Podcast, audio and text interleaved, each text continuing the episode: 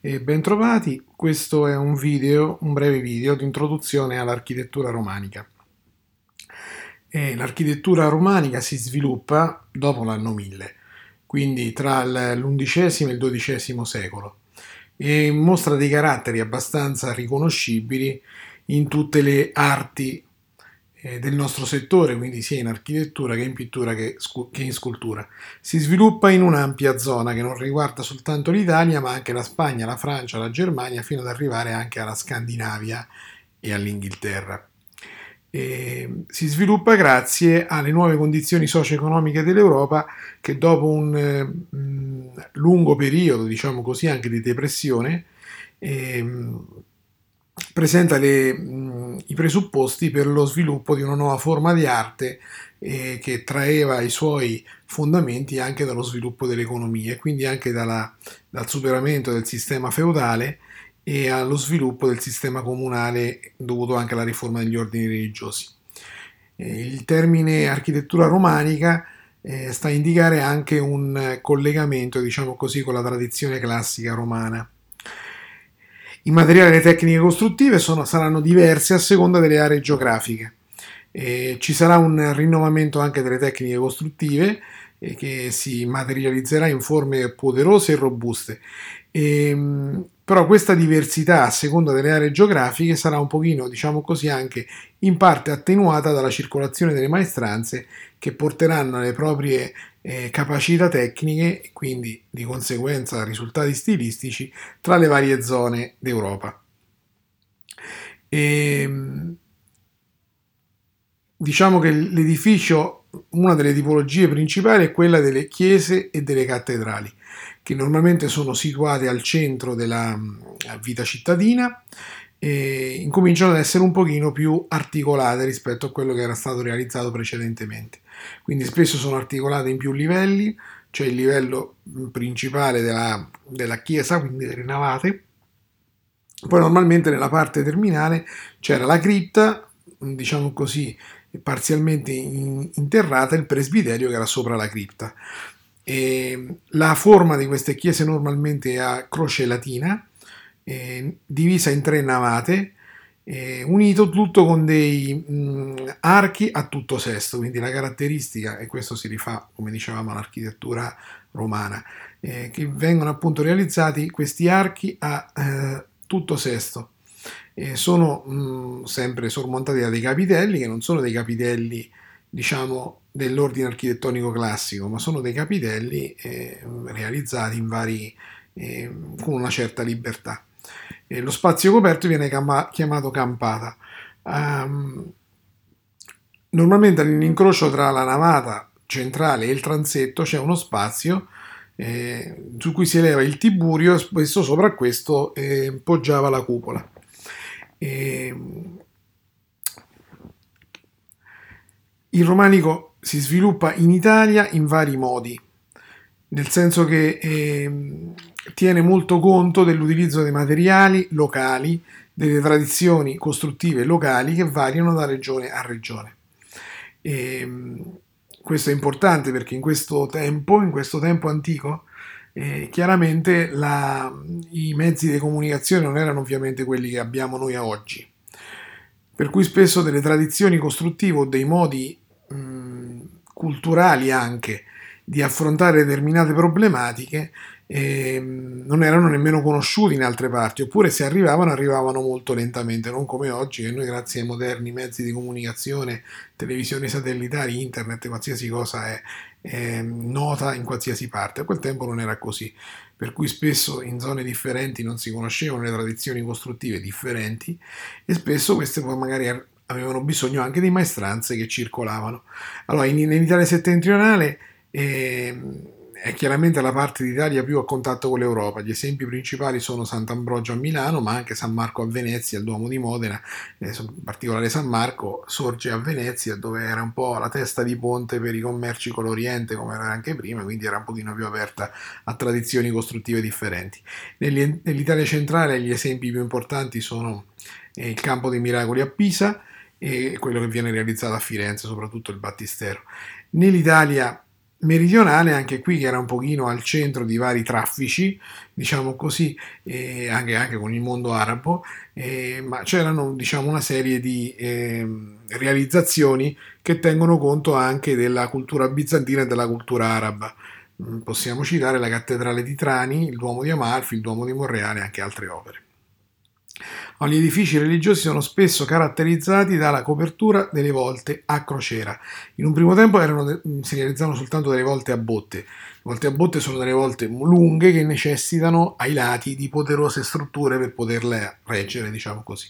Invece la volta a crociera, l'intersezione di, di due volte a botte, eh, praticamente demanda ai quattro pilastroni sui quattro angoli del quadrato la resistenza mh, degli, mh, delle sollecitazioni della cupola. E, ehm, gli edifici religiosi avevano normalmente una pianta modulare, qui vediamo la pianta della Basilica di Sant'Ambrogio, dove eh, modulare, per esempio, la navata centrale in questo caso era praticamente il doppio delle navate laterali, e, o perlomeno erano multiple rispetto a queste.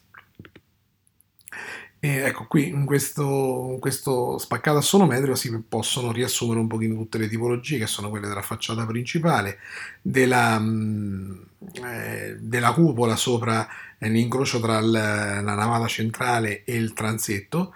Qui possiamo vedere anche come la facciata diventa una facciata a capanna, dove praticamente eh, nella facciata la differenza di altezza tra la navata centrale e, navata, le navate laterali non è evidenziata, anche perché sopra le navate laterali spesso c'erano i matronei.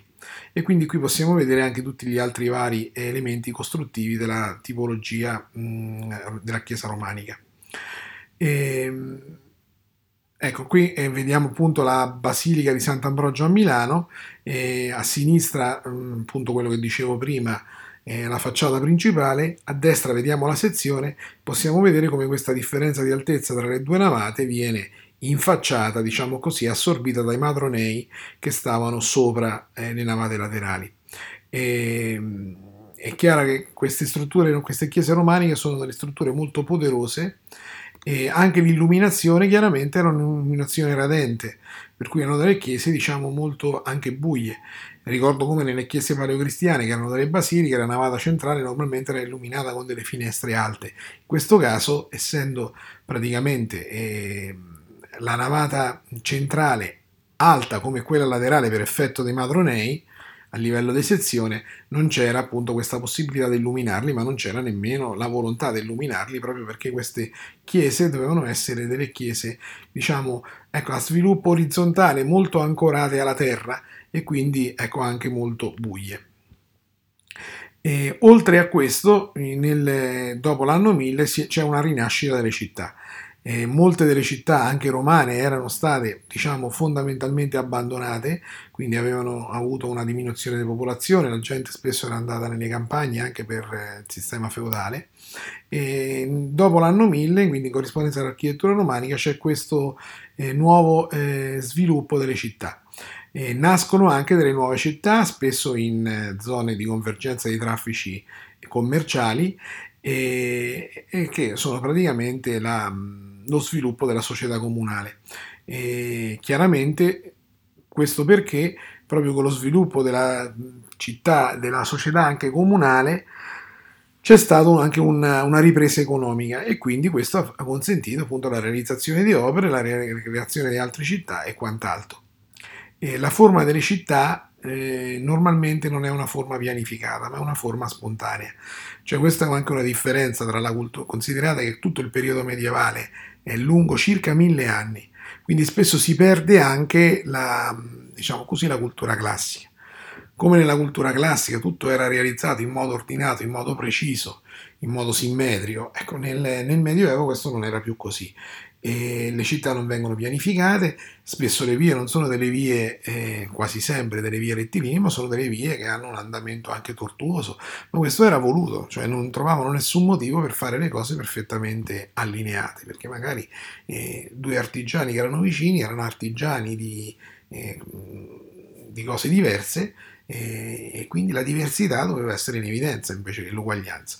E, ecco, spesso anche le forme irregolari derivano anche per, perché le città sono arreccate, Per motivi di difesa, essendo arroccate, non c'era la possibilità di realizzare delle cose particolarmente lineari. Allora, gli schemi delle città adesso li vedremo rapidamente, possono essere a fuso lineare, a struttura avvolgente, a spina di pesce, sviluppo centigrafo eh, o a sviluppo indifferenziato. Sviluppo indifferenziato significa che praticamente con una forma libera. Alcune volte erano anche di derivazione romana, per cui è possibile leggere al, nella città l'impianto romano originale che però è stato modificato, adattato e magari è cresciuto in modo libero. Adesso le vediamo rapidamente, le città fuso lineare normalmente sono quelle che crescono su una, su una cresta, diciamo così, collinare o montana, quindi lungo un'unica curva di livello. Eh, le città a struttura avvolgente normalmente eh, sorgono all'interno, cioè all'esterno, il fulcro della, è normalmente un antico castello oppure una chiesa, la piazza del mercato, e la città si sviluppa in modo avvolgente intorno a questo elemento caratterizzante, elemento centrale. Alcune volte ci possono essere anche avventaglio spina di pesce, diciamo così che l'origine è più o meno quella della città vista precedentemente, ma che magari, per esempio, qui è il caso di Amsterdam, che c'è il porto, quindi c'è una forma un pochino differente a sviluppo eh, centrifugo, cioè quando spesso la città era formata da più nuclei e quindi si sviluppa in modo così organizzato intorno a questi nuclei. E a sviluppo indifferenziato, qui c'è l'esempio di Martina Franca in Puglia, dove di fatto non c'era un, um, un um, filo conduttore, nel senso che c'era la possibilità di svilupparsi liberamente e quindi non segue una forma ben precisa, ma uno sviluppo indifferenziato. Importante in tutte queste città sono le piazze. Le piazze eh, diventano il centro della città. Intorno alla piazza erano sviluppati gli edifici, erano disposti gli edifici del potere politico e religioso. Quindi oltre alla chiesa eh, c'erano anche i palazzi, di cui adesso parleremo. E la piazza era il luogo principale di incontro dove mm, si incontravano i cittadini, era il luogo spesso dove si svolgevano il mercato.